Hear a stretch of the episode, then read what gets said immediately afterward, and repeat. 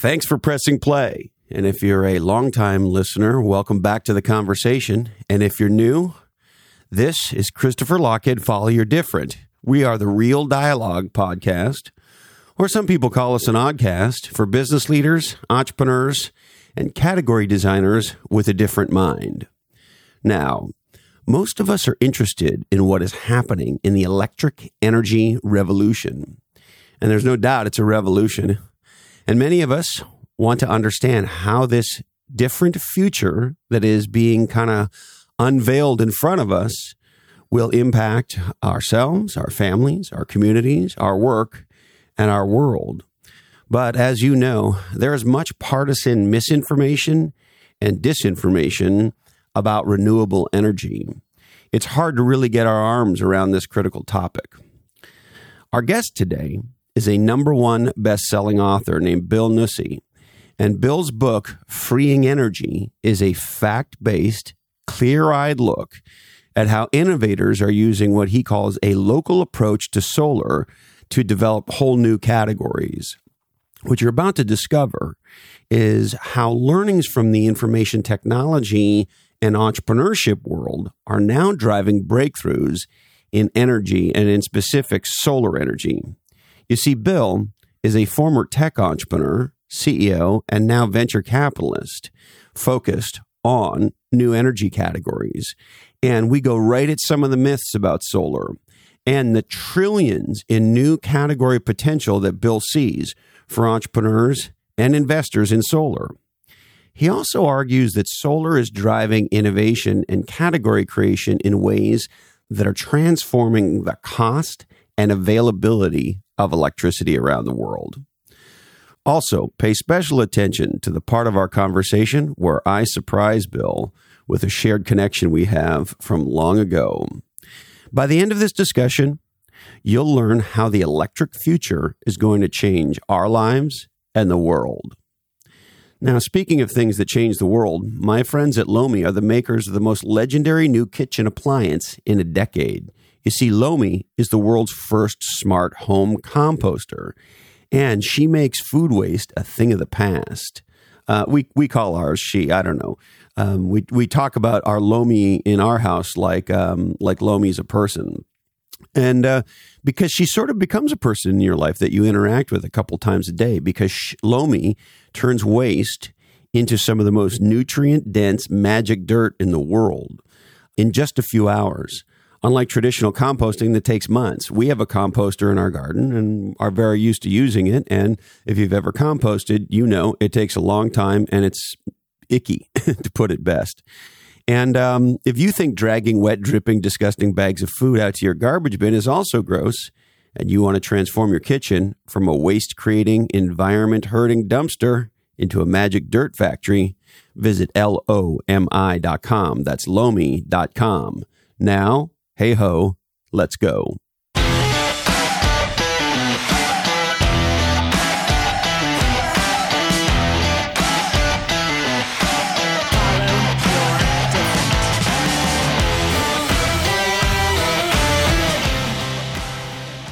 Well, Bill, welcome. Thank you. R- really looking forward to this conversation. Me too. I have been looking for this, uh, forward to this conversation since uh, our friend Tom introduced us. Um, I want to thank you right off the top for writing this book. Oh, oh, oh, you've got the book there. Oh, yeah. You have made my afternoon, sir.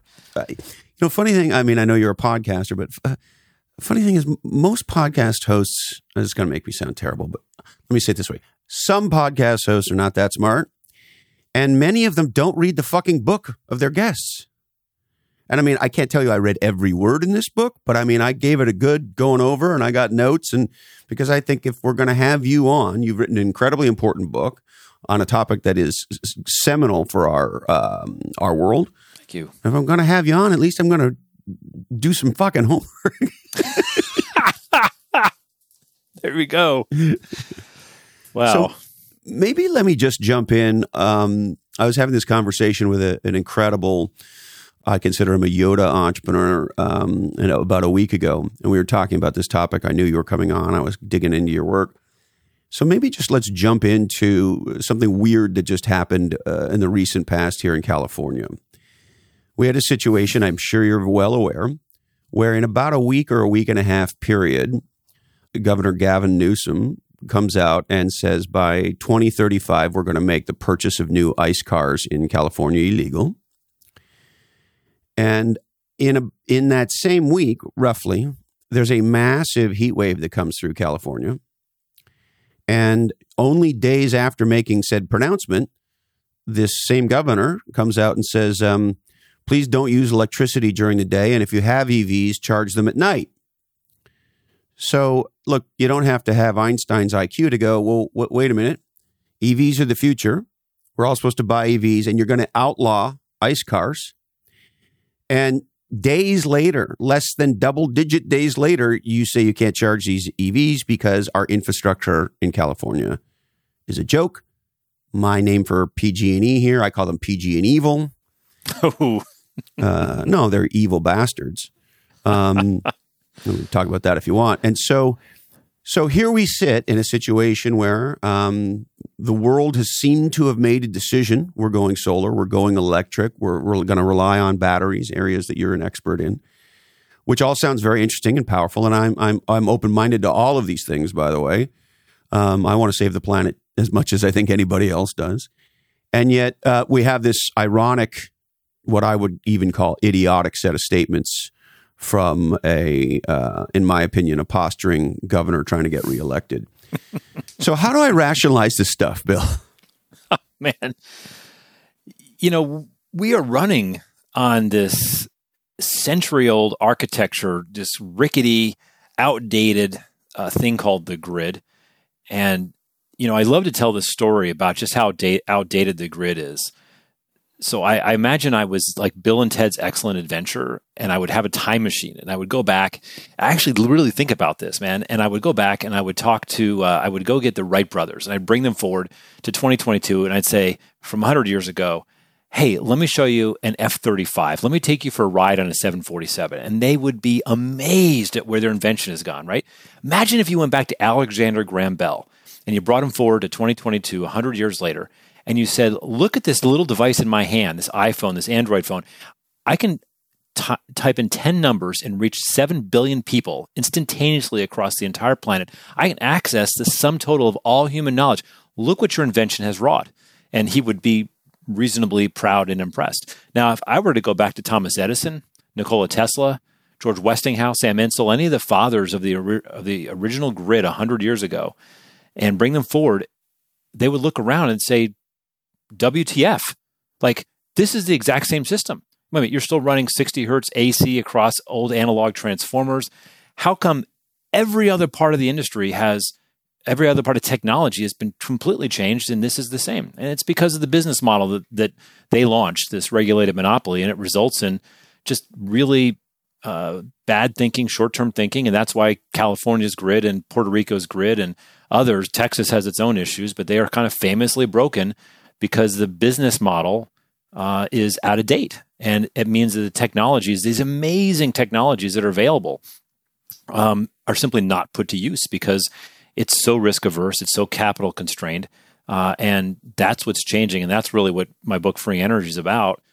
But, uh, you know, and to answer your question directly, um, the grid has plenty of capacity in California, as broken as it is.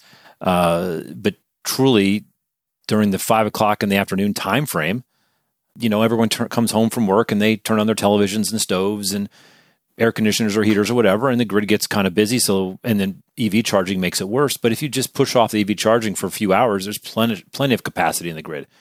Uh, it's really the same thing as saying your highways get super crowded. Yours are crazy out there in the West Coast, and uh, you know, so if you want to avoid the highway traffic, just leave at ten o'clock in the morning instead of eight thirty. Um, it's really as simple as that. And people are used to driving or using the grid whenever they want.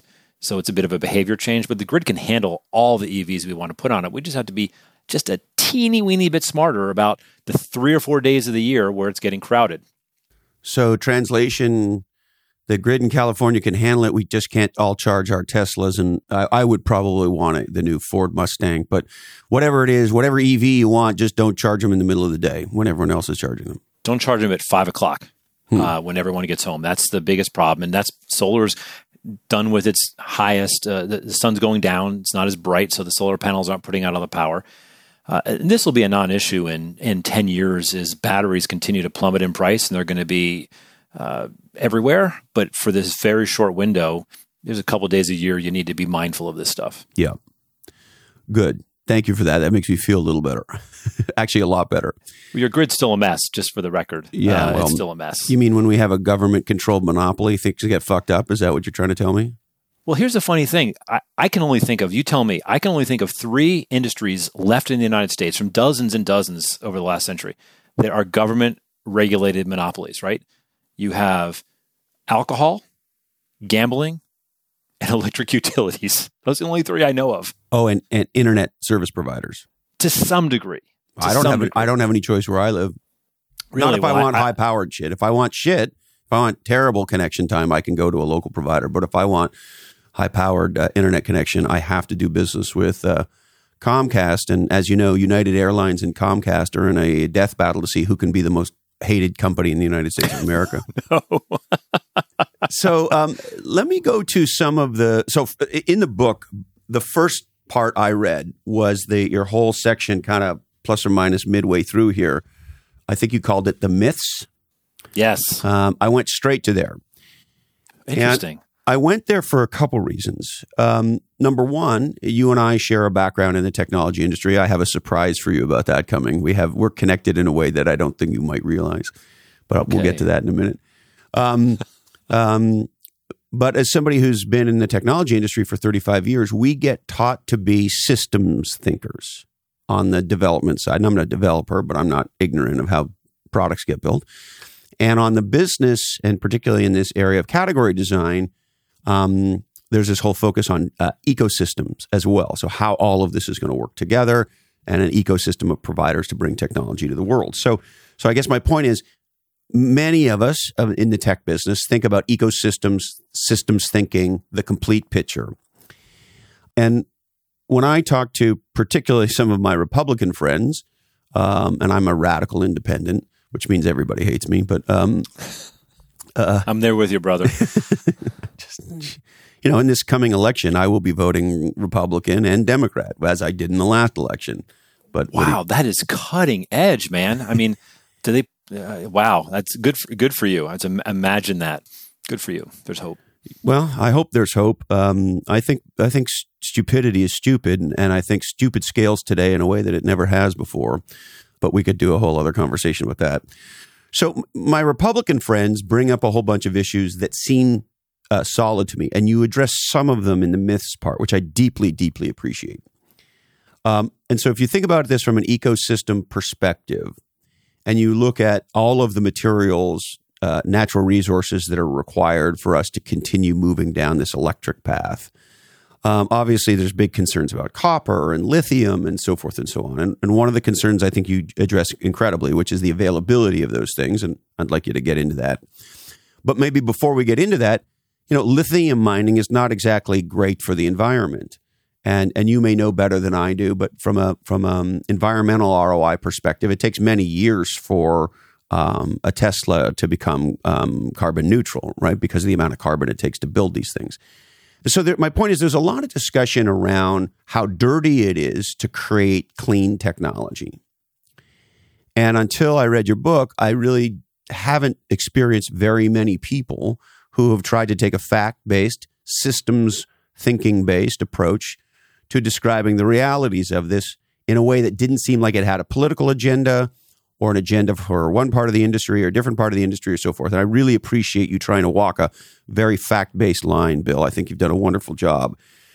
And so help me understand, are we creating a, a new environmental problem around all of the uh, natural resources that are going to be required and, and the impact of the environment to acquire those resources to build this new future? And so are we setting ourselves up for a disaster down the road here? And if we're not, let's talk about why that's not the case. Boy, there are so many ways to go at that. There's so much mythology and generalism hand-waving that ba- basically the amount of environmental damage, because anything you do, anything we do, it's going to have some effect on the environment. So we want to be as smart and as limited as we can be. But the when we're generating energy or storing it in batteries with lithium, the amount of environmental damage is relatively tiny compared to any other energy system. So, you know, was it Winston Churchill said that democracy is the worst form of government except for every other kind? And, uh, you know, so lithium and solar and the other other raw materials, silver and copper, these are the worst things we could possibly do to power our planet except for everything else we do today, which is fossil fuels and nuclear, which are far more damaging. So by comparison, they're, they are quite a bit less damaging, and there's lots of numbers we could get into, but there, it's, it's several orders of magnitude different. But there's another far more important point to compare the damage that people miss. And this is one of the key points in, in, in the book and on my podcast is that solar and batteries are technologies. They're not fuels. And this is a really big freaking point. And to be clear, wind is not a technology. It has technologies in it, but it's a giant machine. Geothermal, I love it. I love wind. But these are giant machines. The thing when I say it's a technology, what I mean is that you can make it in the factory. Uh, you can make it with automated robots. You can make a thousand, a th- ten, ten thousand, a million, ten million of these things just flying off assembly lines. And so once upon a time, uh, you could go back and solar panels, uh, you could accur- accurately say that the C O two generated from the coal that was burned in China to make a solar panel was only slightly better than the C O two saved when the solar panel operated. Uh, but But guess what? It's a technology. The energy required to make a solar panel is plummeted. Uh, funny thing is, people ask the solar panel manufacturers, hey, can you make this less C O two intensive? And they're like, well, sure. Might be at one or two percent more money, but sure. And they are. So now you have certified zero net zero carbon dioxide emission solar panels. And, and so, you know, it's like when back when I was in business school and we had a professor, one of my favorite classes, we looked at the history of, of business and And he made the case at the time that, you know, there's this new thing called digital photography. I don't want to date myself here, but this new thing called digital photography, and you know, there were okay. You're in, you're in a everywhere. Safe place to be your age, and and so he's like, you know, of course, digital photography will never overtake uh, film photography because the resolution, the chemistry of film is so high. There's just no way. And of course, my iPhone thirteen can run circles around the finest film camera today. And, and by the way, I just got an email this morning from Apple telling me I qualify for the whatever, whatever, and I can upgrade to the fourteen. So were you surprised when Apple sends you something and said there's a new phone that's so much better than the last one? Do you say, how did they do that? That's never happened before. Do you no. have that reaction? No. Why? No. And interestingly, my wife, uh, Carrie, was at the Apple store, store recently, and she was asking one of the geniuses, Uh, you know, what's the real difference here? And um, effectively, the genius said, well, the real difference is the camera. And so she shared that with me. And I said, well, so are you going to upgrade? And she said, yeah, I, I want to have the best possible camera. I love taking photos. Me too. But but you weren't surprised if you had an iPhone ten and they say the fourteen has all these new features. It's more memory. It's faster. That doesn't surprise you. But yet in the energy industry, people are constant, they just cannot plan. Even the biggest advocates of solar and batteries struggle to think through the reality that these things are going to get cheaper. They're going to get better. They're going to last longer. But yet nothing we do in policy or otherwise actually takes into account the same thing we take for granted in our iPhones. It's going to get better and cheaper every year. Let me ask you about this. I think in our industry, you have to understand Moore's Law and Metcalfe's Law in the tech industry. And if you don't, you don't know what the fuck's going on. Hallelujah, brother. Yeah. And and those things are as relevant today as ever. And, you know, maybe the chips aren't doubling as fast or whatever, but the principles of those ideas that the technology doubles, uh, the chip speed doubles every couple years, and the value of a network increases exponentially with every new node on that network. Once you understand these things, you understand exactly what you just said. And I moved to Tahoe in two thousand six, two thousand seven. And um, a friend of mine started what I think at the time was the first uh, franchise solar installer in the country. Hmm. And he saw an opportunity and he saw all these roofers out there looking for more work. And he's like, hey, wait a minute. And so I became the first person in Truckee to have solar installed on his house. And we had a long wow. conversation. This was would have been two thousand seven, maybe eight. And I remember having a long discussion about, you know, the snow loads and how this was going to work. And as a side note, you know, of course, we get bombed with snow in Tahoe. It's not like we get like six feet in a day when it goes off, right? And it's amazing. And I'll never forget, Bill, the first time this happened. So we get this big snowstorm, just I don't know how many feet of snow piled up on top of the house. And then, of course, as it does in Tahoe, things warm up. And so I get home from skiing, and it's maybe two o'clock in the afternoon. The sun's out, and so forth and so on. And all of a sudden, I hear a noise that it goes, and I I, I did this, and I, I literally thought, okay, the fucking aliens just landed on my house. And what it was was, as the snow melted, the solar panels acted like a speedway to the snow oh, load, and it all went flying off the side of the house at rapid speed and scared the shit out of us. Anyway, um, the point being, one of the reasons I wanted to do that back then was exactly this. I wanted to be his first customer in Tahoe. I wanted to be on the leading edge. I knew I was paying a stupid amount of money to do it. I knew the R O I wasn't there. And and I thought, you know, if not me, then who? And we got to get this party started. And I want to vote with my dollars. And, and away we go. I love it. I love it. I love hearing that story. Well, and I would imagine that the panels that I put on the house in Tahoe in two thousand seven or eight are materially different than what I would do if I was putting new panels on my house today. Oh, yes. My goodness. You know, it's, is the iPhone fourteen better than the iPhone seven? And that's because the principles of Metcalfe's Law and Moore's Law are at play. And of course, yes. As the market gets bigger, economies of scale go to work, costs come, et cetera. But so why is it people in the industry, in the tr- legacy industry, don't understand some of these key principles? Because they've been dealing with fuels, and fuels don't don't change this way. You know, you can fuels get more expensive, less expensive. You know, com- countries go to wars. We're seeing right now fuel gets more expensive, and so they have entire groups of in oil and gas and electricity companies have groups of geniuses, PhDs, hedging and planning for energy costs because that's the only variable they have. In the history of that industry, technology has never changed the economics. Uh, something you and I from the tech space take for granted, but it's an entirely new idea after a century.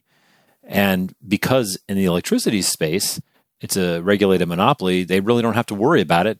They haven't, at least until very recently, uh, because if they didn't, if they weren't interested in the technology, there was no impetus. It wasn't like uh, you were going to call them up as a customer. Actually, they don't call you a customer; they call you a ratepayer. But if isn't that great? Them, yeah, it shows. It shows how the, only how their a fucked mind works. Up industry would call you a ratepayer. Well, your your opinion for most, not all, but most utilities in the United States doesn't really matter. What matters is the public utility commissions, and there's five or seven people on it. And those are the customers of electric utilities. Those are the ones they need to please. Those are the ones they go out of their way uh, to meet the needs of and answer their questions. And uh, that's that industry has remained f- the same, unchanged for over a century. We've had public utility commissions since the you know thirties of nineteen thirties, and and that's. And there really hasn't been anything that could change it because for the longest time, this is kind of cool. For the longest time, if we wanted energy, whether it was oil or gas or electricity, the the economies of scale were king. So if I want more cheaper electricity, I had to make a bigger refiner, a, a bigger power plant, or if I wanted cheaper oil, I had to make a bigger refinery. And and this these were giant numbers, billions of dollars, and governments and you know multinational corporations loved this stuff. Uh, and that's the entire history of energy. What's changed for the first time, it's not just that solar and batteries are technologies, which they are, and that's unique, but they also can be small. You know, you can see on my screen over here, I've got a little um, little solar light from Africa, right? This has got a battery in it. It's got a tiny little solar cell on it. Those are the same components that are powering parts of California right now at a global scale. Same components. You can run them for a dollar. You can run them for a billion dollars. They they work at every scale, and there's never been an energy system like that in history, except for burning wood. That was the only other time we had something like this. No economies of scale needed for innovation. No economies of scale needed to provide low-cost service to people. Well, and it's it's it's fun how it shows up in in. And I love this focus on local. I had so many unlocks reading your book. I don't want to get to that. But on the local level, as it relates to this, um, our community has, uh, over the last, I don't know, year or two, maybe three, um, gotten very busy at installing these super protective um, pedestrian walkways. Hmm. Uh, and so instead of just having a walkway with a sign, Uh, we now have um, the, the pedestrian presses a button when they go to the crosswalk, and all these lights start flashing. Well, first of all, the lights are L E D lights, so they're really bright. So there's you, you'd have to be some kind of moron not to know that something was up if you're driving. And then, of course, if you look closely at these things that have these incredible L E D lights on it that make the, the road much safer for pedestrians, they're powered by these little panels. And they require, very, and I know enough about solar panels and enough about L E D lights to know that the maintenance and the longevity of these technologies is materially different than what we had before. And so now we have a situation where this technology is cost effective, that, you know, relatively, let me just say, not forward-leaning community leaders can get on board with this stuff. It's not that expensive.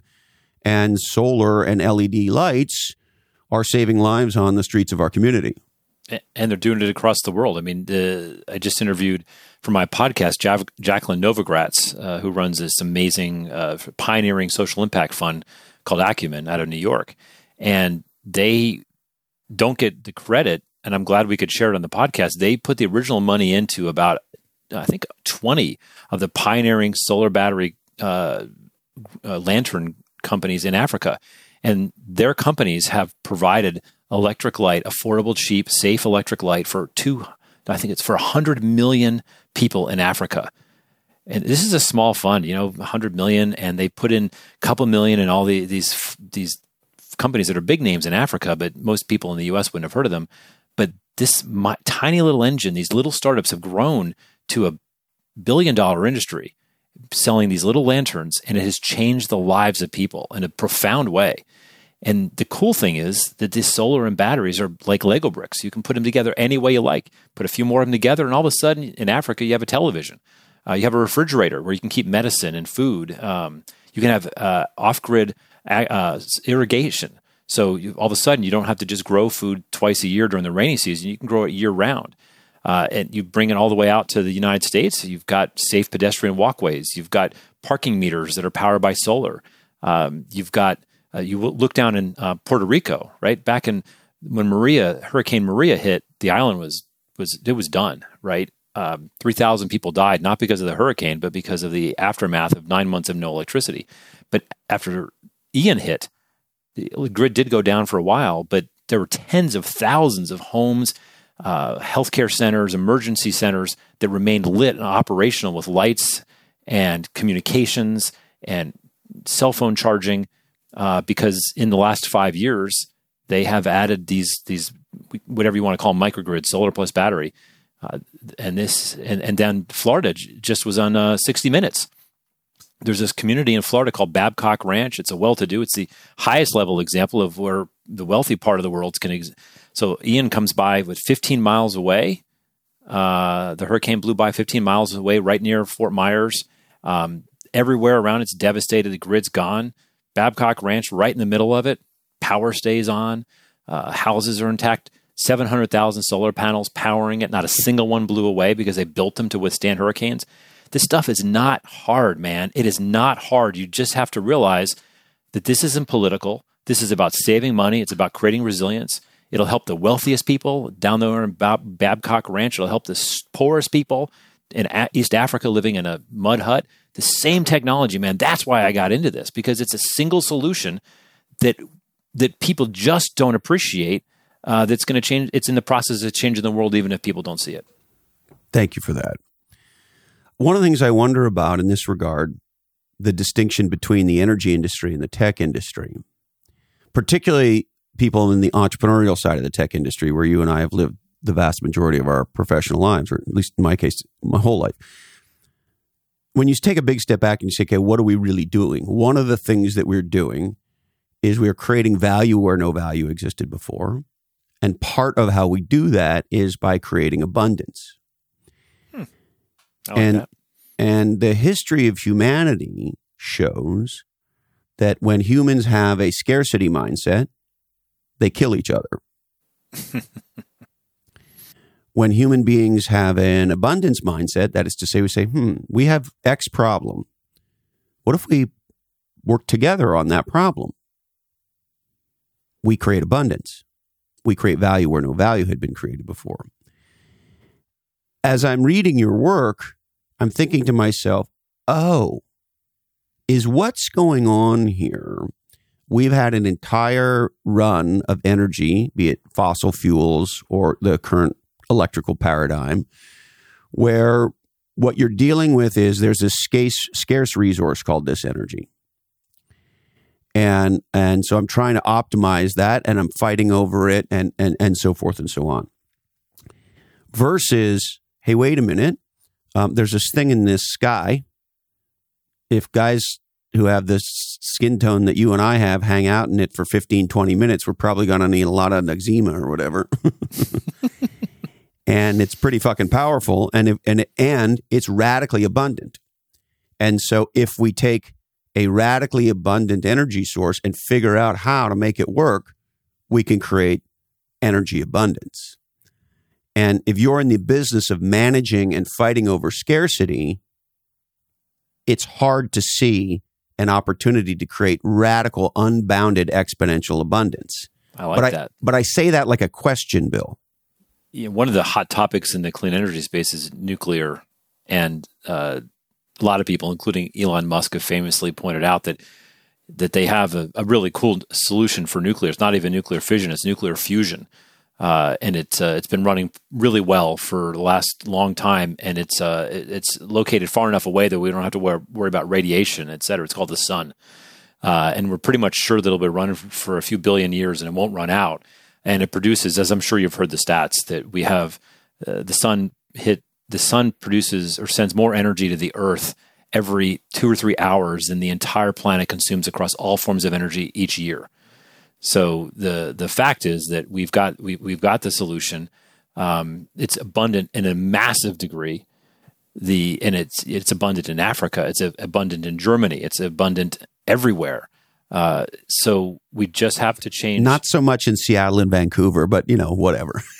You know what? You could still do it there. You just need more solar panels. I'm just being but, facetious.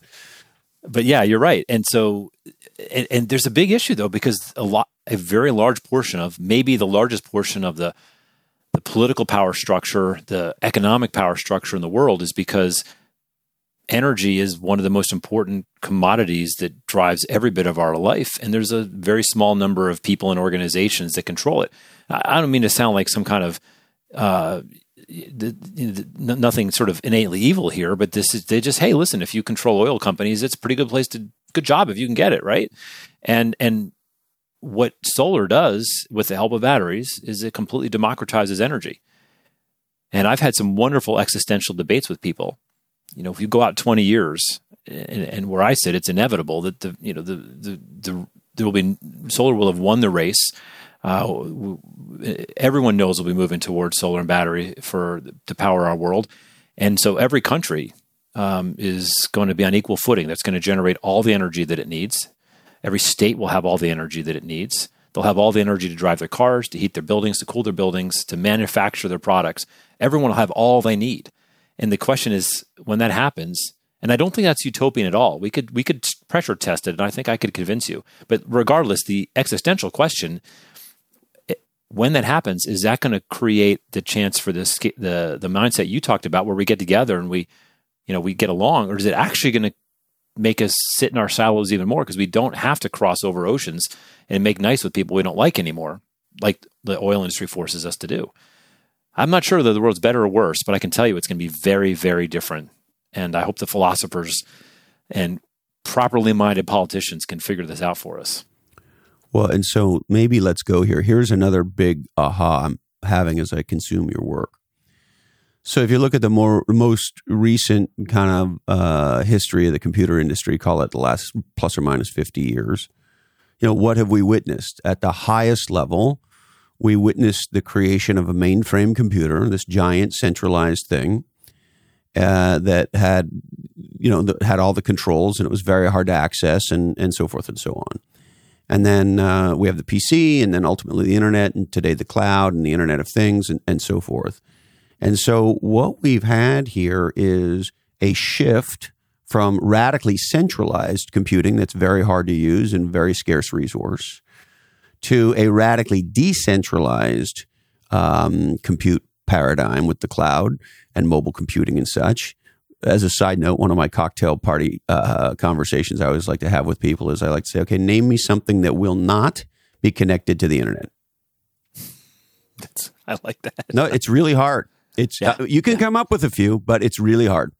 Um, and so as I'm reading your book and you're unlocking for my thinking this local paradigm, that what we're moving to, what you just said means that the panels that are on my house now, uh, we built our house ten years ago, so they're ten-year-old panels. Um, I'm generating my own power. I have, uh, you know, uh, except for the fluctuations in in in, in uh, not being able to store it because I don't have batteries yet, um, I'm basically off the grid. Um, and so if we are, as individuals, if we as businesses are able to generate all our own electricity, is is is it a similar analogy here, Bill, that we're moving from a centralized, control, hard-to-use, radically expensive uh, paradigm to a whole new model that is radically local, and that we as individuals, we as homeowners, we as business owners, we as community leaders can generate our energy here, and we don't, we're not beholden on P G and Evil or anyone else? I think that's absolutely correct. And and and listen, we still will want a grid. This was one of the questions I worked on as I was researching the book. We want a grid because we want to be able to trade electricity. We want the grid for the same reason we like eBay and Etsy. Uh, it's there's, I might have more panels than you do, or you might have more batteries, or your Ford one fifty might be more charged than mine, so I'm going to charge my car from your. There's a million options, right? But we need a grid. Um, but the grid is a primary source of electricity. That's going away. You're already there. I'm already there. Uh, and so that world is coming fast. But the part that I really stressed, and the reason that I wrote the book, wasn't just this shift towards decentralized energy storage.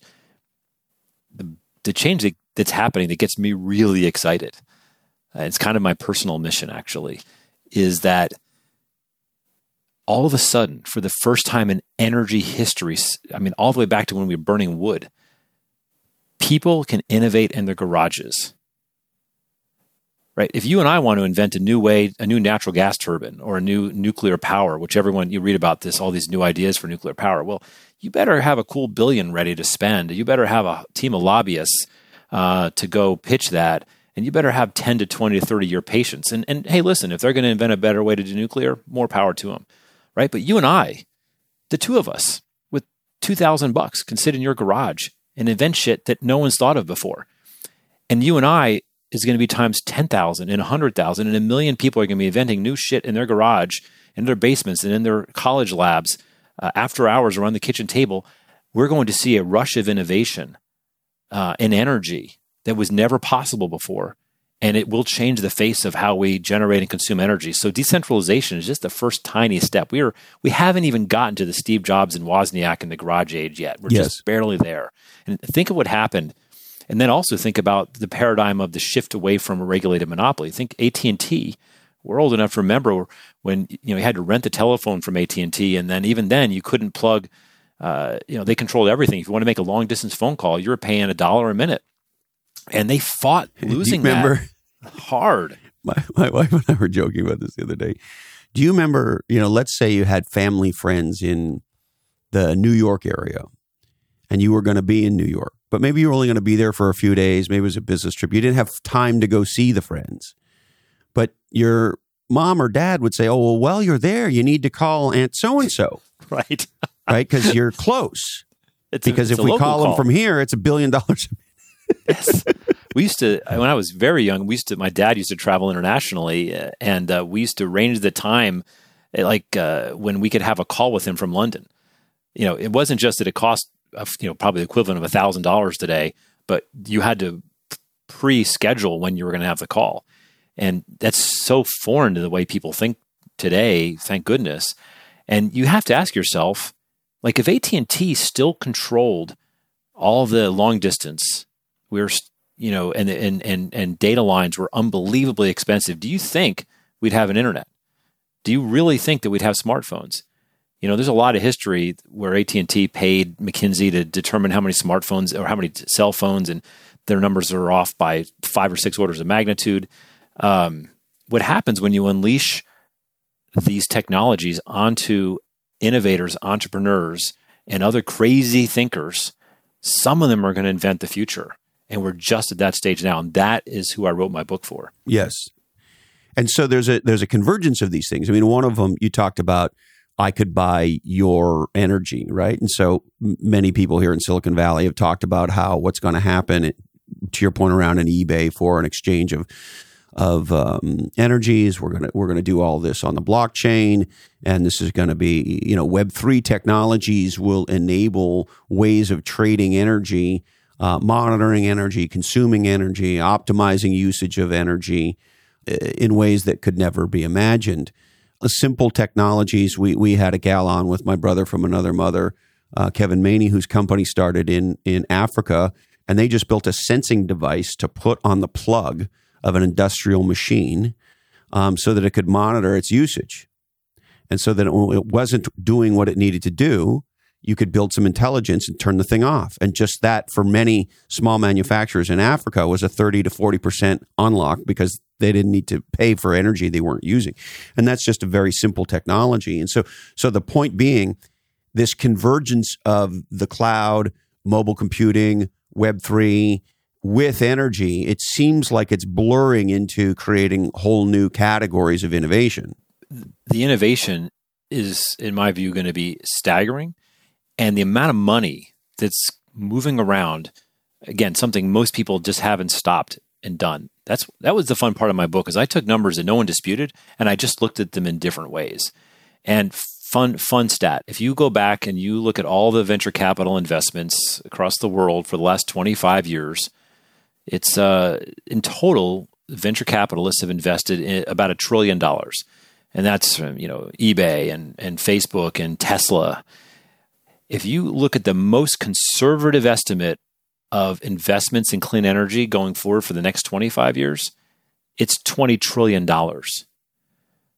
And smart people like McKinsey will say that to really transition to clean energy, we're talking about nine or ten trillion dollars a year.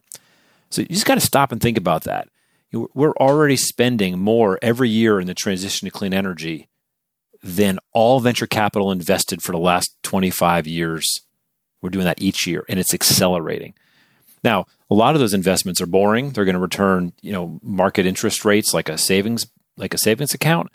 But with all that moving money moving around, the opportunity for innovation to to to make to add some smarts along the way, that's where entrepreneurs and innovators can have a field day. Yes, and it seems to me, and I was reflecting on this as I was reading your book, you know, quite some time ago, Al Gore got involved with Kleiner Perkins. And the folks at Kleiner Perkins, as I'm sure you well know, I mean, you were a V C, you were at Greylock, were you not? I was. One yeah. of the most legendary firms. And um, and they went down this green energy path pretty hard in the early two thousands. Yes, they did. And this may be an exaggeration. I, I mean, I watched it, but I'm not an expert. But uh, the returns weren't there. And, you know, back in the nineties, Kleiner was Kleiner. And I don't mean this pejoratively. I respect what they did tremendously, but Kleiner Perkins is not Kleiner Perkins anymore. And some people, again, I don't know it enough to know all the ins and outs. Some people say it was, at least in part, they're jumping full on into the green world um, that did that. And just one other point on that, I remember um, probably around the two fifteen time, having lunch with um, one of the most successful venture capitalists in history who's not at K P, and asking him about this. And he said, here's why I think they failed. The V C funds in our world are ten years. Sometimes they get extended to twelve or fifteen. But, but the thinking being that within ten years or so, if you made a success, successful investment in a successful tech entrepreneur, you're going to have an outcome. You're going to have a sale that's going to occur. There's going to be an I P O. Value is going to get created.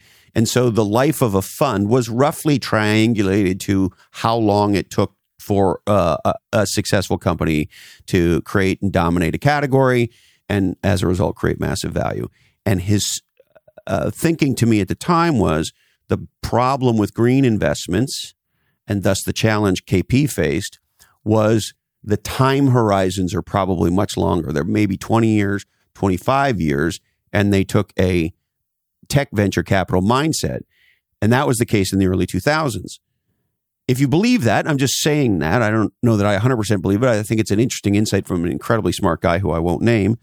Um, well, as I'm reading your book, what I'm what I'm thinking to myself is, oh, it seems like part of what's going on in terms of entrepreneurial, new category creation, new technology creation is the cycle times to create new energy um, technologies and categories are coming down, and the ability to create incredibly successful companies is getting shorter as a result. This democratization, this decentralization is is akin to what's happened in computing.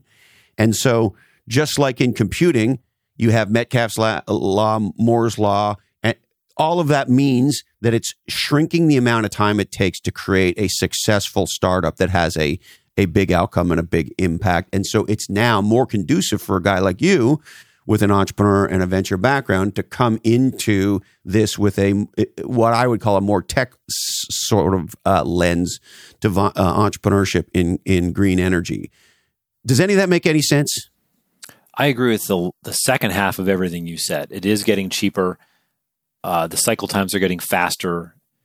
Uh, but I disagree with your brilliant friend. I don't think that had anything to do with why uh, the I call it the clean apocalypse in the book. And I interviewed dozens of V Cs. By the way, and when I started writing the book, they all said I was out of my mind. There'd never be a venture capital market because everyone learned, as M I T said in one of their famous headline articles, you know, venture capital is not the right way to finance clean energy. It was just, it was wrong then. It's wrong now. Listen, what happened was two things that were pretty profound, or three things that everybody misses. Was that you think about all these companies trying to create new ways to do cheap solar. Solyndra being the most famous of which. You know, Solyndra actually shipped their product. It actually worked according to their targets. And they were, I believe, generating one hundred million plus revenue in this thing. Problem was that the stupid, boring silicon solar cells just kept, kept getting cheaper and cheaper and cheaper. So Solyndra innovated this brand new way to do it. Spent fortune building factories and novel technologies, and stupid old silicon solar just became dirt cheap. And and and the other half of the the clean apocalypse was that people are trying to find ways to, to to produce new hydrocarbon energy or replacements for the old style gasoline. And well, if you go back and look at your energy history from two thousand five through two thousand ten, that's when fracking worked. So natural gas, I mean, natural gas and, and oil were incredibly expensive. The United States was become a complete importer. We were a shrinking part of the hydrocarbon production in the world. Today, we are the largest producer of hydrocarbons on the planet. Again, we're larger than Saudi Arabia. And uh, it's because of fracking. And so all these people trying to create alternatives to hydrocarbon energies, they were also wrong because fracking made hydrocarbon energy a fraction of the price when they started. So those are, and then, of course, there's the whole two thousand eight financial collapse. So those three reasons of why the clean apocalypse happened. Um, I give venture capitalists a lot more credit than your friend did. They knew they were getting into capital-intensive businesses. They weren't dummies. They knew this was going to take a long time. They got it, but they couldn't account for the price of hydrocarbons going down by seventy-five, eighty percent. They couldn't account for the price of stupid silicon solar, um, which was originally made in the same way they made microchips. That going down a factor of twenty times. They didn't see any of that coming. Yes, and, and to your point, you know, uh, maybe against a little bit what my very smart friend uh, said, um, if not entrepreneurs, who? So, you know, what do we know? Most new innovation and category creation that comes from the S and P five hundred doesn't go anywhere. And there's a bunch of reasons I think we all understand about that. I hadn't thought about that. That's a good point. Well, pick your favorite S and P five hundred company. And uh, how many new categories have they designed and dominated in the last decade? Spot on. And we believe Great around point. here, uh, as a result of the shift from a native analog world to a native digital world, which most uh, C E Os of uh, the average age of a C E O in the S and P five hundred, I believe, is fifty-eight, which makes them absolutely a native di- uh, analog. Native digitals roughly are at about thirty-five. And the difference between the two is, where does your primary... People hear this as ageist. Oh, you're being ageist. Well, first of all, I'm a native analog. So go fuck yourself. Second of all, it's actually not about age. It's about where is your primary experience of life. And for you and I, you and I have had rich digital careers. It's our whole careers. Um, and yet, we would rather sit down and have a beer together than do this. This is great. I love this. It's fantastic. And, and and you don't have to travel and I don't have to travel. And We can just do it. So I'm, I, I love this. I fucking long live Zoom. I think somebody should give Eric Yuan the fucking Presidential Medal of Freedom. Um, and so, so, but the innovation comes from startups. Yeah, it does. And so if not entrepreneurs, who? And one of the startups that I respect and admire the most, um, I've done some work with and have gotten to know, are the guys at, at Lomi. And you've probably seen their ads. Mm-hmm. Do you have a Lomi by chance? I don't, but I've been thinking about it. It's time to buy a Lomi. Um, and, and, and, and one of the insights that Matt and Brad had, the founders, and they say it in one of their videos, is the government is actually not going to fix this problem. They're not, you know, in the case of food waste, Um, if we got rid of food waste in the United States, it would be the equivalent of turning off forty or fifty coal plants. And food waste is more toxic than a lot of other forms of waste. And in California, uh, restaurants and bars, because they throw out approximately fifty percent of their food, they actually have to pay for three types of garbage removal: garbage, recycle, and they have to sort their food garbage because it's so fucking toxic. And a third company or a third process has to deal with the food. So Matt and Brad say, uh, what every legendary entrepreneur says, to quote the Big Lebowski, "This aggression will not stand, man." And they say, what if we take everything we know about um, material science and, and engineering and so forth and create a home device that can rapidly compost food? Well, that's what Lomi is. You press a, you fill the thing up with your food waste, you press a button, and three to four hours la- later, you get some of the most n- nutrient dirt, rich dirt on the planet instead of toxic waste. And you just look at that and go, when I met these guys, I was like, fuck, you guys are so legendary. It's a five hundred dollars device that makes that kind of a difference. And so, you know, I don't know your space the way you do, but I assume there's a lot of Matts and Brads. They started this company yes. with a fucking Kickstarter. And now venture yes. capitalists are throwing money at them. And if I told you what their numbers are, you, your mind would explode. They're one of the fastest growing new home appliances in the history of home appliances. And wow. so if a, if a couple of smart guys can do a Kickstarter with a brilliant vision to do this, I would imagine that level of entrepreneurial innovation and category design is happening throughout the energy world. Everywhere, at every level. You know, in, in, in the f- book, I talk about the five orders of innovation, because in energy, it's more complicated to innovate than, say, a software, enterprise software. That's a well-known path. But energy, it's, you know, any kind of hard tech is more complicated. So I laid out this model. And everywhere along the five orders, from making something like a new solar cell up to creating a trading platform for electricity in Australia, right? They all have different business models, but every one of them builds on the other. And collectively, you're moving this enormous trillion dollar engine forward. And entrepreneurs can play anywhere they like. You know, I just interviewed uh, Donnell Baird, who's the C E O of this incredible company called Block Power.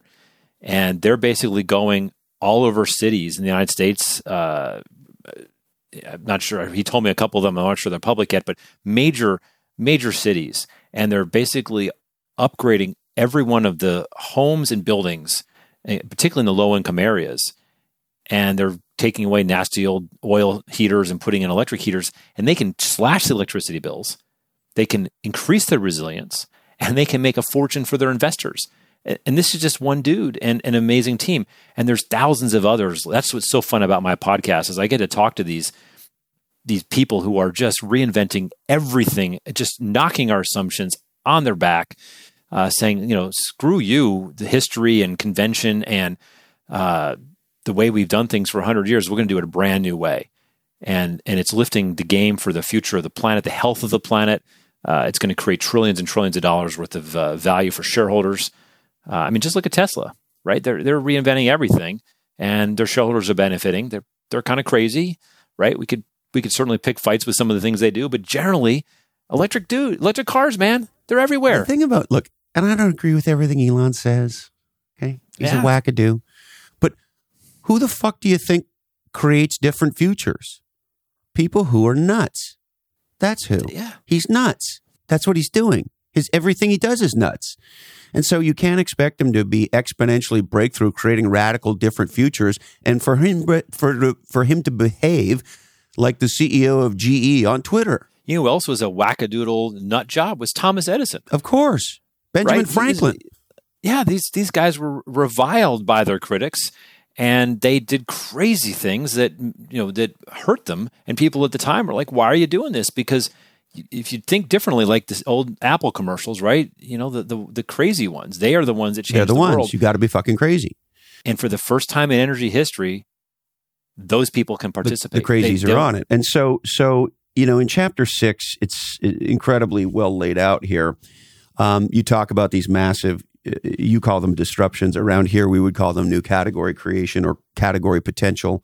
And so if I'm an entrepreneur, if I'm a venture capitalist, I'm sitting here going, hmm, well, maybe all the naysayers are stupid and maybe Bill's onto something. And you're saying there's multi-billion dollar, trillion dollar opportunities. I mean, Apple's a two point two or two point two trillion dollar company. We're going to have a five trillion dollar company here soon. There will be trillions and trillions of dollars of new value created that will make a giant difference to humanity here, yes? Yes. So if I'm an yes. entrepreneur and I'm listening to Bill and I'm a I'm a venture capital partner or even I'm wanting to do a little bit of angel investing or even I'm getting on Kickstarter and I want to throw in fifty bucks, what what is the lens that you have that you would like me to have to be successful as either an entrepreneur, an executive, or investor? That is the trillion-dollar question. And uh, if you get through the book to the final chapter, I actually lay out uh, fifty ideas that are all multiple billion dollars that are all, are, are all emerging. By the way, my best ideas are not there, but these are all very good ideas. And you think about simple. Let me give you some of my favorite examples. Right um, today, when you put solar on your roof, you know you're taking a perfectly fine roof, you're drilling holes in it, and you're putting up solar, and it, it's the second group of people that have been climbing on your roof. It's actually in the future, already now in some companies that are pioneering it, the roof is your solar panels. You just put it up once when the house is being built or you're replacing the tile, the shingles, and it's one effort, one team, and then your roof is solar. And by the way, Tra- solar, translation, these, the tiles are solar. Yes. We're not putting solar, solar on shingles or tiles. Yes. We're, it, your roof is your solar panel. Yes. That's a simple idea, but that fundamentally changes the economics of roofing. Uh, the labor force for roofing, it creates a ton of jobs. Your roof is probably going to last twice as long as a traditional American shingled roof will last. I mean, the you know, so Tesla's been trying to get this right for a while, and it's easy to poo-poo it because if Tesla can't even get their solar shingles right, who could? But this is just a matter of, you know, listen, we used to run, used to use um, Blackberries, right? We we don't revile Blackberry because they they aren't the iPhone. They were part of the path to getting to where we are today. And these early Tesla solar t- shingles are are pioneering. And listen, we, we can buy a watch today that tells us more about our health than thousands of dollars of tests did yeah. five years ago. My doctor said her, her most important medical device is her iPhone. Really? So that's one big idea. And it could be your windows. It could be your driveway. It could be your walls. And again, naysayers will say, well, the economics of win- solar windows. Well, I have talked to companies, and I'm pretty science-minded. I'm telling you, the economics of solar windows and solar walls will make sense. And you said solar driveways. Are we going to have solar panels that we can drive on? No, but you're going to have a driveway that happens to generate electricity via solar. And when if you live in a cold climate, it's going to melt the, melt the snow in the winter so you don't have to plow it. That saving, that alone will pay for itself. These simple innovations are coming. They're obvious. It's difficult to dispute them. Those are just some examples. Um You know, right now in the United States, it is illegal for you and I to sell electricity to each other. It's deeply illegal. Such bullshit. Uh, uh, but in other countries like Australia, this is a booming market. Uh, one of my favorite stories is a company called Power Ledger, and they are um, creating markets for people to trade electricity with each other. And one of the favorite examples is there's a a, a brewery that makes beer, and they get power from the community to power the brewing process, and no money changes hands, but your electricity is contributing. So when you walk in, there's a case ready for you because you can you um, you powered it with your solar panels. Now this it- is a new kind of category innovation I can get behind because I live in a town where there's a law that says every six months a new microbrewery must open. There, see, and my my favorite, and I I like to patronize all of them, and there's a couple, of course, that that I really love. And uh, when I show up, I normally buy three or four cases at a time because we can't run out of Uncle Dave's I P A around here. And uh, I would love to exchange my excess electricity for a couple of cases of Uncle Dave's. And so they don't call it uh, they don't call it peer-to-peer electricity trading. They call it peer-to-beer. Didn't make it up. Didn't make it up. That's great. And so, so let me just let me just push on this for a second.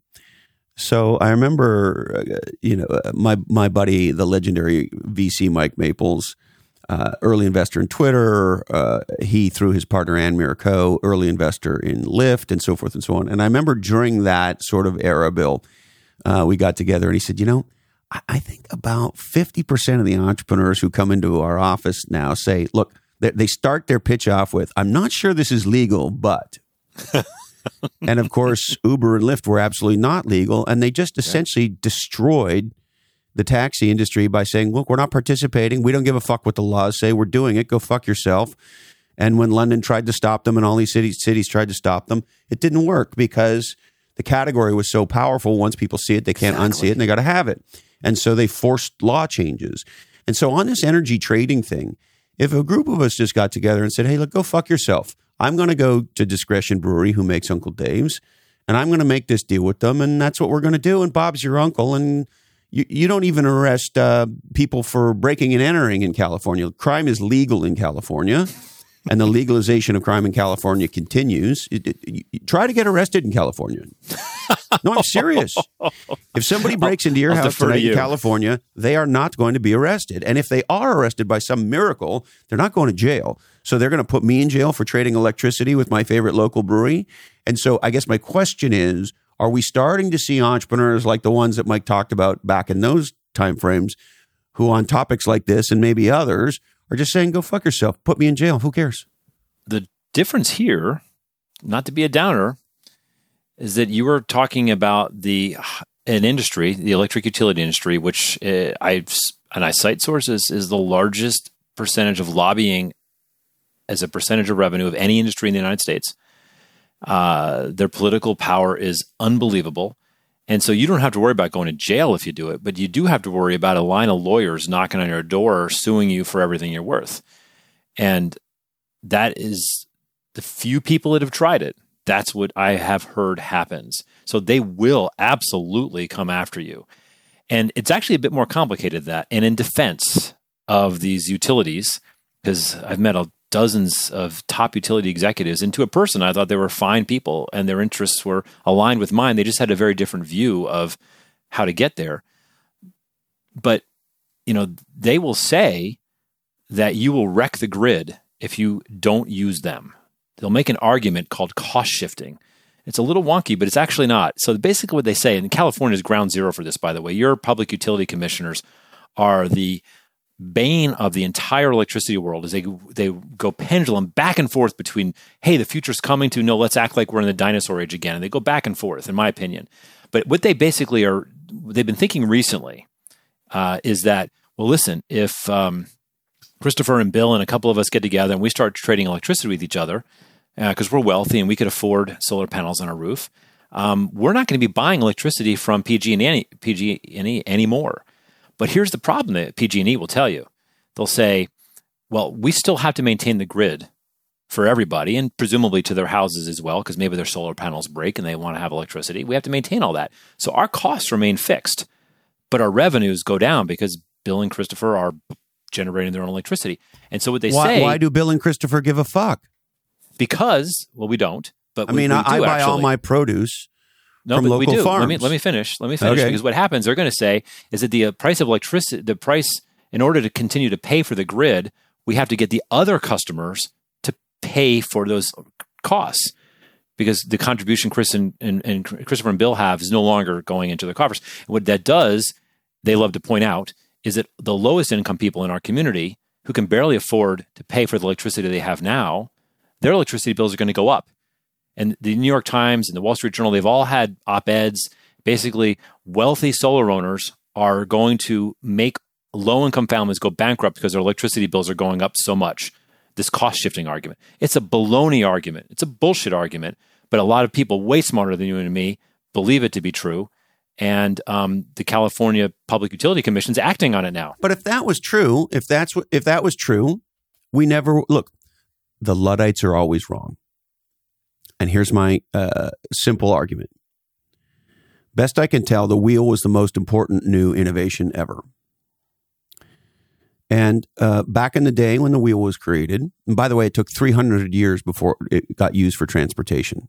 So all the people who think that you build a legendary product and everything works, not so much. It was created for pottery. And three hundred years later, an entrepreneur opened a bottle of whiskey and a bag of Mary Jane and looked at this thing and went, hmm, what if we tilted it one eighty and used it for transportation? Well, then you know what happened? The Luddites said, oh, yeah, but there are hundreds of thousands of people who make their living carrying pails back and forth to the lake. Absolutely. And now we're, oh we're, not, we're only going to need half those people because we're going to be able to do it in wheelbarrows. And what are those people going to do? We're going to have to have a U B I. We're, you know, th- I mean, this stupidity has been going on that fucking long. Right. And the reality is, I love it. You look at computing, same thing. Oh, well, if rich people buy computers, poor people aren't going to have them. Well, yeah, but if rich people buy computers and they lower the cost of computing over time, they will have them. Oh, and by the way, we still have a radical digital divide in this country. And some of us give a fuck about that. And some of us contribute time and money to try to solve that problem. So if we want to create a situation where we create a fund, or there's a lot of innovative things industry could do, entrepreneurs could do to help fund low, uh, lower income communities in this regard. And actually, um, they could uh, uh, leap forward by being behind, if you will. Absolutely. And, and so, you know, go fuck yourself with that argument as far as I'm concerned.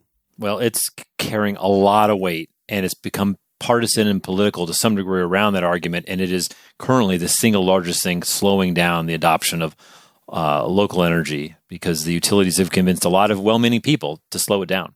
There are people who are going to participate in this conversation. There are people who are going to try to do things in government. There are people who are going to try and push this boulder up a big hill.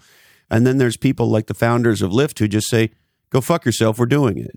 And so th- I guess that's my question. And, and the native digitals are all over this stuff.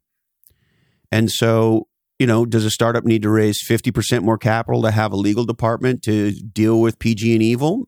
Okay, maybe they do. Or maybe a bunch of high-powered V Cs with, you know, multi-zillion dollar funds get together and create the the legal defense fund to protect these startups from these assholes. I mean, there's ways to deal with this stuff. Yeah. And last time I checked, the court of public opinion is a very strong one. And uh, with all due modesty, I have a black belt in category design and marketing. And if you wanted me to create a marketing campaign to make life really hell for P G and E, I could absolutely do that. And so there's a lot of ways to get to this thing. And so I guess my point is, and look, I'm radically biased towards technology, towards entrepreneurship and category creation and design, but I don't think the government's going to do this. I don't think P G and E is going to do this. I think it's going to be entrepreneurs, just like the entrepreneurs who uh, created the wheel. I think your point about Uber was the analog here, right? You know, Uber went up against uh, essentially a regulated monopoly at the city level. And uh, initially, the taxi lobby was incredibly successful at telling cities, but you know what? I used Uber. I've been in taxis. I'll take an Uber almost every single time. It's better. It's cleaner. The cars are nicer. You know, you don't have to worry about giving directions, right? It's a better solution at a better price. And ultimately, the court of public opinion, A K A voters, won out at the city level. And I will argue that the exact same thing is just starting to happen. Hey, listen, if you if you believe, if you if you subscribe to the argument that political power is going to win in the electricity game, look no further than the state of Florida, right? So the story I've heard and I've read is that the local utility, it's a big, big, powerful utility, they wrote a piece of legislation and sent it over to some Florida legislators and the Republican Party and said, hey, here's what this law should look like, and it's going to be called freedom of solar, but actually it uh, it actually makes solar nearly impossible for homeowners to do. And and so the Florida legislator voted one hundred uh, along party lines, one hundred percent. Republicans all voted for it. Um, it would have shut down in every practical way. There would be no more rooftop solar in, sol- in Florida. And in the shot heard around the world about, I don't know, earlier this year, three or four months ago, Governor DeSantis vetoed it. And when he was asked why he vetoed it, I'm sure the truth is more nuanced, but he said eighty-five percent of Floridians want rooftop solar if they can afford it. You know, it, it creates resilience. If people want to do this in their homes, They should have the right to do it. It's not ours, the government's way to say, a very classic Republican answer. But that was such a big change. And the irony of all the states in the country that's moving towards making solar too expensive for consumers, it's your state in California.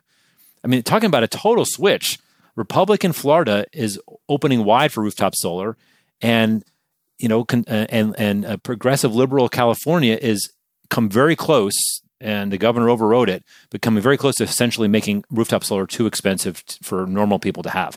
This is how screwed up the world is around this stuff.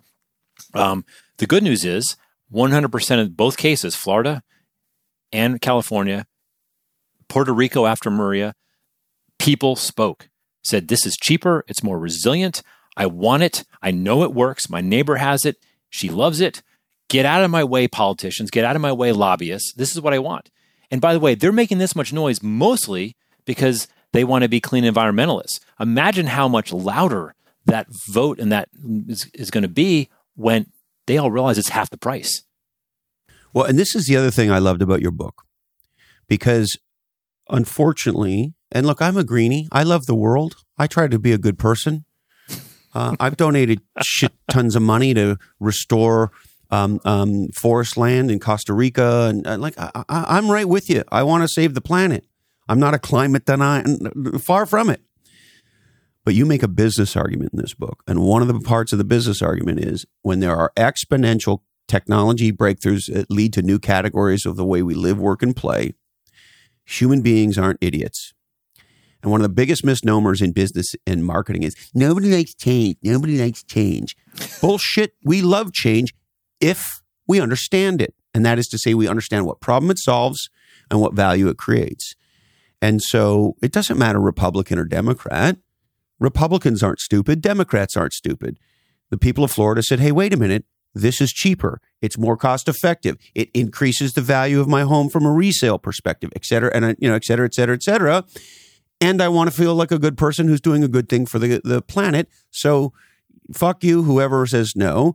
I may be a Republican, but I'm not stupid. And DeSantis yields to his his people, uh, as he should, because he wants to be uh, uh, elected governor again and probably president.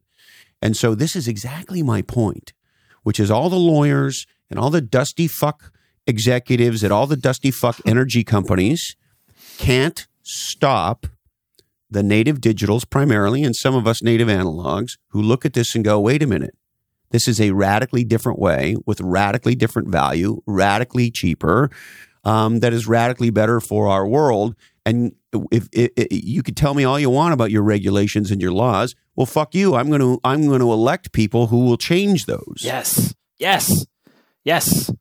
And and most of the energy historically has been around fear of climate change, which is a pretty reasonable thing, but it's become very uh, politicized. I love to remind people, by the way, that back in the two thousand eight Republican National Convention platform, they acknowledged climate change and said, this is something we got to put business towards, we got to address it. And then in the years since, they kind of did a one eighty, but but this is no longer about the environment. Well, and by the way, I think if Republicans were smart, they would lead on this issue. Because of what you lay out in your book, this is, I forget the exact word you say, but it's something like the greatest uh, innovation opportunity of our lifetime, something along those lines. Yes, Bill? It's the biggest business opportunity in the history of humanity, no close second. And Republicans love this because this is all about take, you know, let me do in my own home, let me power myself. I don't want to be tethered to a giant corporation, and I don't want to pay them more money than I should so they can be comfortably profitable. I don't want to do that. I want to be able to generate my own power. I want to be able to yes. be resilient because the grid's going down more and more often. And this is this is a this was highly lined up with the values that Republicans have, and I, I think they should lead on it. Right. And so, if Republicans said we are going to create an, an economic and political environment in the United States for radical category creation and innovation around these areas, and uh, uh, empower entrepreneurs and empower large corporations to get you know on the, uh, with the program. I think they could win. And the challenge I think Democrats have is, you know, they overly governmentize this. And I'm not one of these people who's anti-government, not at all. And I'm not one of these people who do, who says there isn't a role for government. There is a role for government. The government created the fucking internet. So let's not be stupid.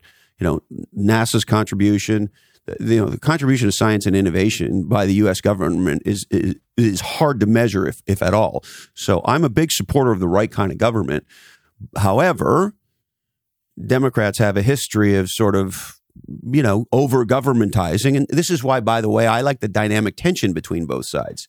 One's way over here, one's way over there, steel sharpens steel, let's argue about it. And there's an answer in the, in between, which is the right level of uh, of government investment, the right level of regulation, and the right level of entrepreneurship, innovation, new investment, yep. new category design. I, I could not agree with you more. Uh, more. I, I think that the there is a big role for government, and I actually was pleasantly surprised, being a generally lighter government is better guy, uh, when I uncovered the degree to which the government, uh, Department of Energy, has been not only a catalyst, but a driver of nearly all the energy innovation that, that takes place in the world. It's a sad thing that so much of the innovations that you, the U S has created are now leading to companies in other countries uh, creating great businesses around it, because we, we, we don't always align our intentions in the U S government across different groups. But I think the government has a much bigger role to play than people think. I've known many innovators in government yeah. who are very good people who are trying to do incredible things. And they get incredibly frustrated when um, the bureaucracy and the stupidity gets in the way. And God bless them for going in there with their with their swords and, and try to whack that weed back. And it's working. I mean, it, listen, the stuff the Department of Energy is doing is is inspiring. And I tell entrepreneurs, don't fall into the old dogma that if I have if I need some capital for this business, I should go talk to venture capitalists first. I say, go take a look at what the Department of Energy is doing. And th- I don't know if you know this stuff, Christopher, but they literally give away hundreds. I'm not talking about loans. I'm not talking about equity. They give away the money. Yes. It's not easy to get, but they give it away.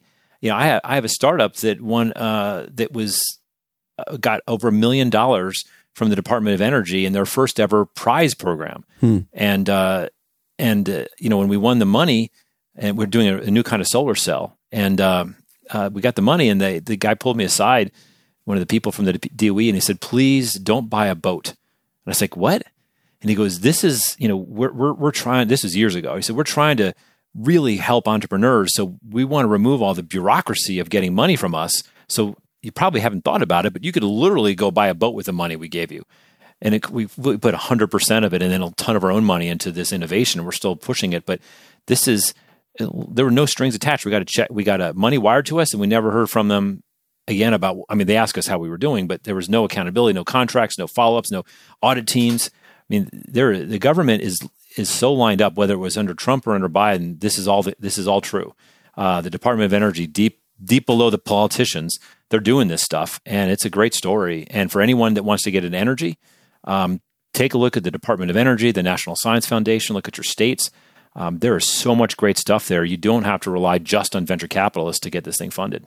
Yes, and I would also imagine you know way more about this than I do, but many of our legendary learning institutions and universities and such uh, are, are in this game as well. And oh, yeah. we know in the tech industry that Silicon Valley wouldn't be Silicon Valley without Stanford and Cal and, and some of the other wonderful schools, and, and that, that there's an ecosystem around government, education, entrepreneurial mindset, access to capital, access to technology.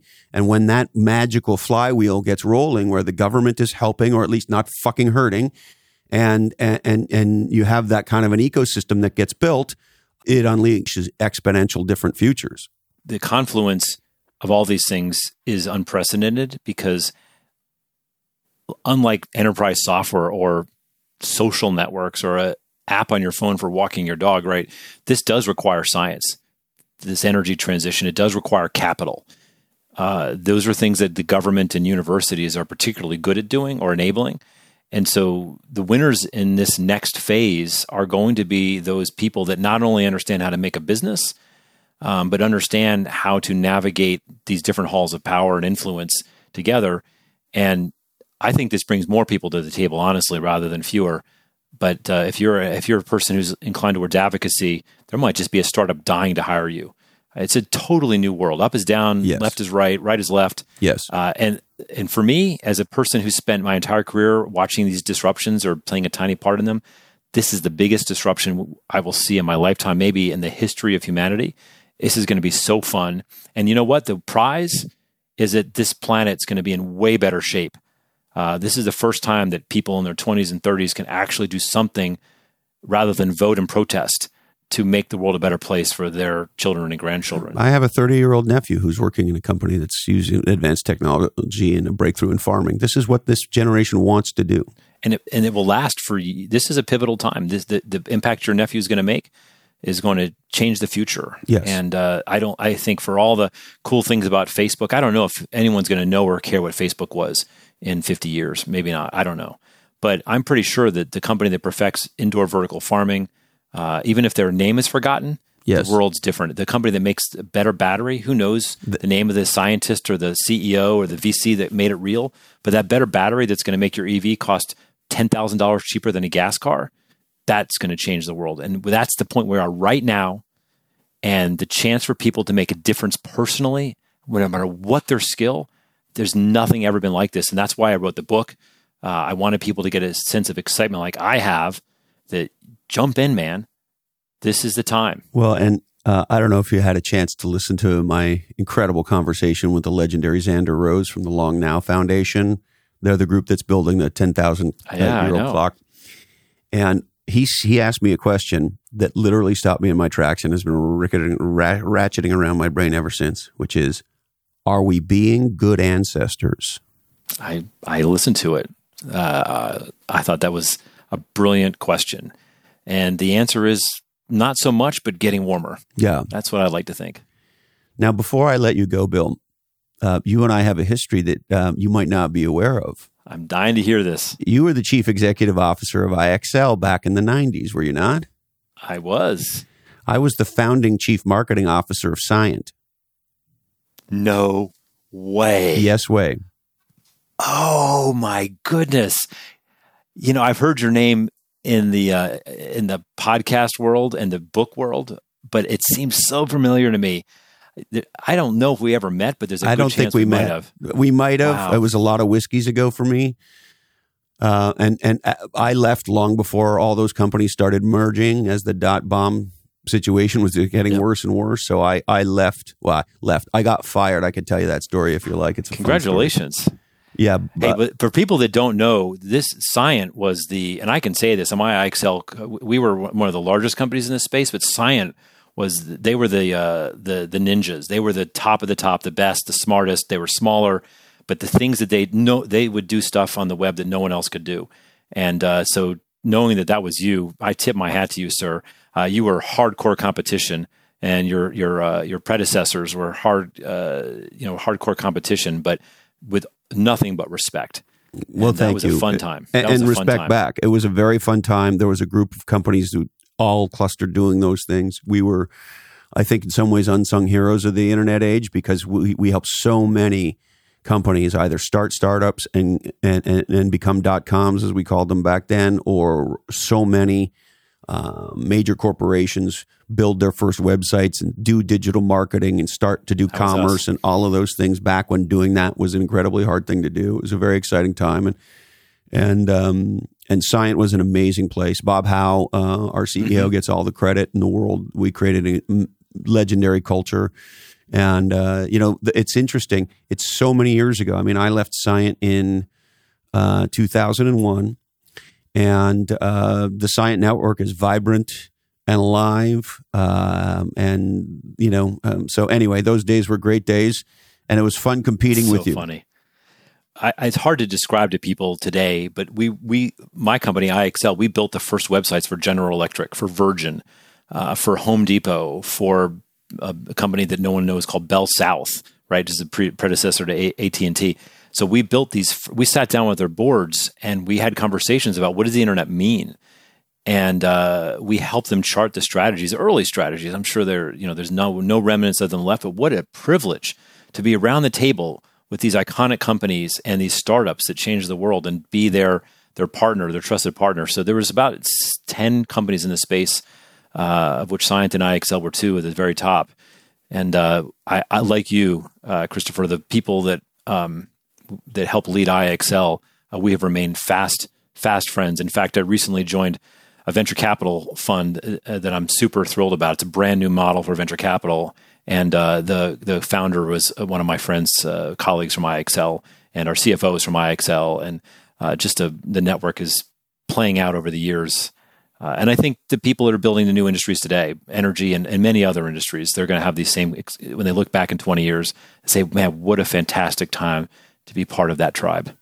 Yes, and one of the things I, you know, now that I'm in my Obi-Wan stage and not the Luke Skywalker stage anymore, uh, one of the things I like to share with the Lucy and Luke Skywalkers in my life is uh, there's this great Counting Crows lyric from a song called uh, A Long December.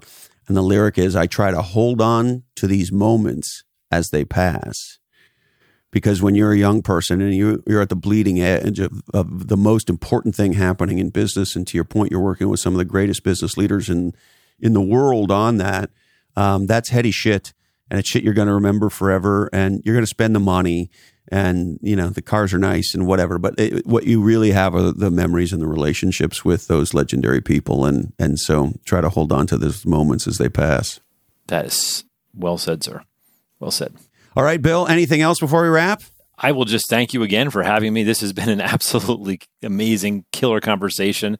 You're very good at this. You should consider doing it uh, professionally. Um, I'm trying to come out of my shell. I'm a little introverted. This was fun. I'm, I really enjoyed it. And uh, thanks for the great dialogue.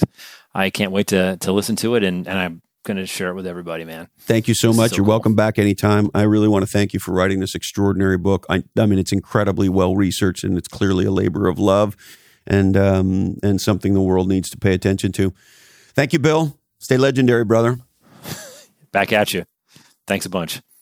Well, there he is, the legendary Bill Nussey. He's the number one uh, best-selling author of a fantastic book. I dove deep into it. Uh, I learned a lot from it. I learned a lot from this conversation with Bill. His book is called Freeing Energy, How Innovators Are Using Local Scale Solar and Batteries to Disrupt the Global en- Energy Industry from the Outside In. It's Freeing Energy. It's a fantastic read, and I recommend it very much. All right. We would like to thank, thank you very much for investing part of your life with us. It means uh, the world to all of us here at Follow Your Different. Our friends at one life fully lived dot org are the nonprofit helping people all around the country dream, plan, and live their best lives. If you want to make a difference to some of the people who are most in need in our country, visit the number one life fully lived dot org today. My friends at bottleneck dot online are the world's first dedicated distant assistant. If you need an assistant who is a real person enabled by technology, who's not anywhere near you and won't get anywhere near you, check out bottleneck dot online. Don't forget to L- go to Lomi, L O M I dot com, and check out the world's first smart home composter. My friends at Malibu Milk are the world's first whole plant flax milk. I love this stuff. I drink it every day. Check out Malibu Milk with a Y dot com today. And my friends at Atranet will build you a legendary B two B website real fast. Check out A T R E dot net. Today's information is provided to you solely for informational purposes, and this podcast is the sole property of the Lockhead Oddcast Network, and it does contain content known to the state of California to cause radically different thinking and new dialogue. All rights do remain perturbed. We are produced and edited by the GOAT, Jason DeFilippo. And Jason, who I consider a brother from another mother, has a brand new red-hot podcast called Boot Up with Jason. Uh, get all your tech news in ten minutes or less. It's fantastic. Jason does a great job of curating the news with just a, the right little sprinkle of snark in there. So uh, check out Boot Up with Jason wherever you get legendary oddcasts. Jamie J. and Sarah Knox do legendary technical execution around here, and they build Lockheed dot com. And when you go to Lockheed dot com, don't forget to subscribe to Category Pirates. Show notes by G M Simon, the Bobus brothers, R J and E X, do our web development, and Cedric Biros does our graphic and web design. Our law firm is Weed and Jack, and our accountants are Three Balance Sheets to the Wind. Don't forget, Eddie Van Halen was right. Listen to K D Lang. And Ben Franklin reminds us, energy and persistence conquer all things. Thank you, Candy Dandy. She keeps all the trains running on time. I love you, Mom and Dad. And hey, Colin, this oddcast really ties the room together, doesn't it? Today, our deepest apologies go to Eric Schurenberg, C E O of Stink, Ma- I mean, Inc. Magazine. Sorry, Eric, we just ran out of time for you. That's it, my friends. Please be safe, stay legendary, and until we're together again, follow your different.